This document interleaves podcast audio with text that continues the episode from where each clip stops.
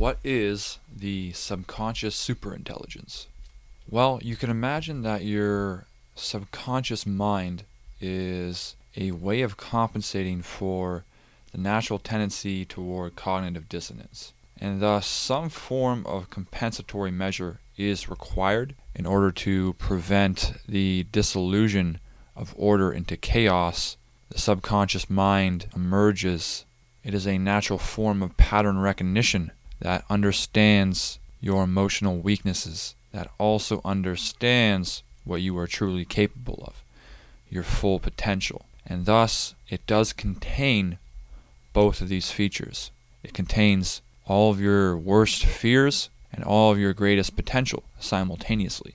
And depending on how well you are balancing the two, it will do particular things that almost make it seem like it has its own form of agency like your shadow is another negotiable entity that you can open up a dialogue with through laying out the architecture of your psyche, as it were. In other words, do not walk into this blindly if you don't have to. For if we can open up a dialogue with our subconscious mind through forms of meditation, then we have the ability to access a far more primordial form of superintelligence that may be hundreds of IQ points above our own. That will also require work on our ends, of course, because there are elements of psychotic denial, there are elements of delusion within humanity, within each and every individual, that can be eliminated, that can be pruned out of our conscious mind through interaction with the subconscious in understanding everything that we are not just as much as we understand everything that we are, then we develop a fuller picture of what we are truly capable of. We establish a connection with our potential energy, the energy that is contained, the energy that is waiting at the top of a hill for a slight shove to begin accumulating momentum.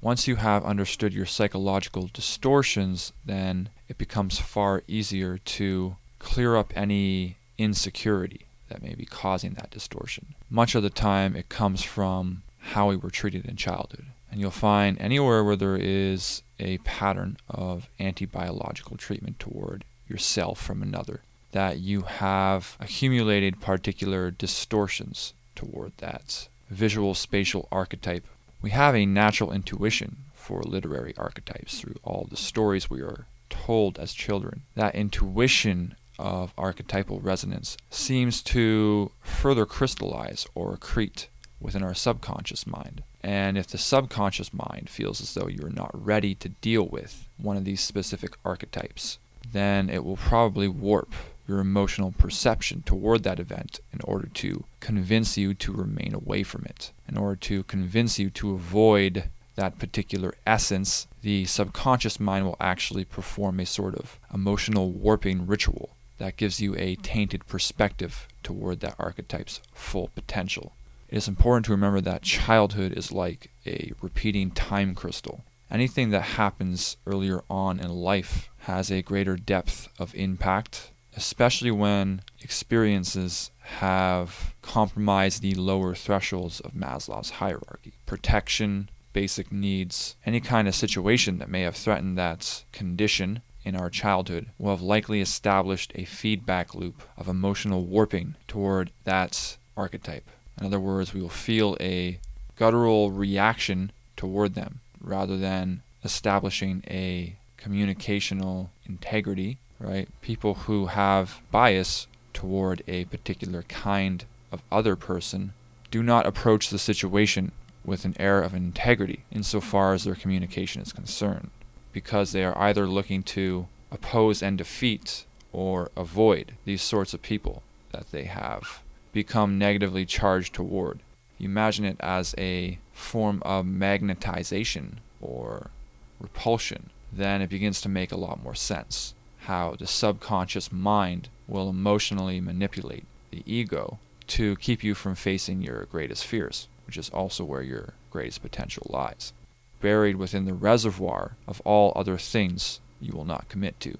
In this way, the subconscious mind is sort of like a giant Cerberus at the gates of your full potential. You must pass the test. You must prove to it that you are willing to acknowledge some of your deepest psychological distortions in order to retrieve the gold, in order to slay the dragon, save the virgin, and reach a state of alchemical transmutation. In this way, pattern decryption capabilities within the subconscious mind come in handy as well, because you don't necessarily need to prod the deepest realms of your emotion to figure out the architecture of your psyche. Just focus on what themes are repeating themselves throughout your life that require your attention. Through observing your behavior toward the environment, rather than what you think or believe about the nature of it, you begin to understand the true architecture of your incentive. This is the underlying structure that is in use by the subconscious mind. It is a more objective way of understanding who you are across the dimension of time rather than just space. For repeating particular actions will cause a sort of neural momentum to build up within your mind that is going to make you more likely to do them again. And because you often don't admit that you are repeating the same mistake, the subconscious mind will step in to keep track. It may not be as present within the realm of sensation, for example, but more so intuition. In this way, you can imagine the subconscious mind as transcendent of the temporal dimension to a large extent, because it is capable of tracking sensory information across time and identifying overarching patterns in behavior, punishment and reward schemes, self sabotage, or where you always end up one way or the other. It is attempting to determine how you really are in order to keep you alive instead of having a particular identity, wearing a kind of mask to conform with your group. The subconscious is capable of seeing through all of that and determining your underlying incentive structure. The underlying incentive behind the philosophy is actually more important than the philosophy itself. And it is how you practice transcending those structures of bias within each and every one of us through becoming aware they exist and establishing a dialogue with all things you are not in order to negotiate and free up entire reservoirs of potential, you have to face some of your greatest fears, especially the ones that involve fear of emotional vulnerability. It is not necessarily always advisable to eliminate your fear of actual danger because that exists for a reason. But emotional vulnerability is not as dangerous. It's not as immediately dangerous. And so that is the greatest boundary for a lot of people is actually the emotional vulnerability. Unfortunately, our society is becoming more fearful of that kind of vulnerability because we have had methods for avoiding it through social media, through technology. As the arrow of time progresses along in this manner, you can probably expect that it might be more difficult for us to take the harder route and work through that fear of emotional vulnerability. Whilst our technology is advancing to the point that we could probably eliminate it completely from our lives, you could imagine, for example, an algorithmic form of psychological compartmentalization that keeps the person away from information that could harm them at a psychological level. Therefore, it is important to remain aware of how your emotions are being affected by the things around you, what you read, what you see. Ask yourself, where is this information coming from? And are the sources of information concerned with informing me of the truth, or are they concerned with eliciting a particular emotional reaction toward an archetype that would lend them some degree of control or agency or power in the world?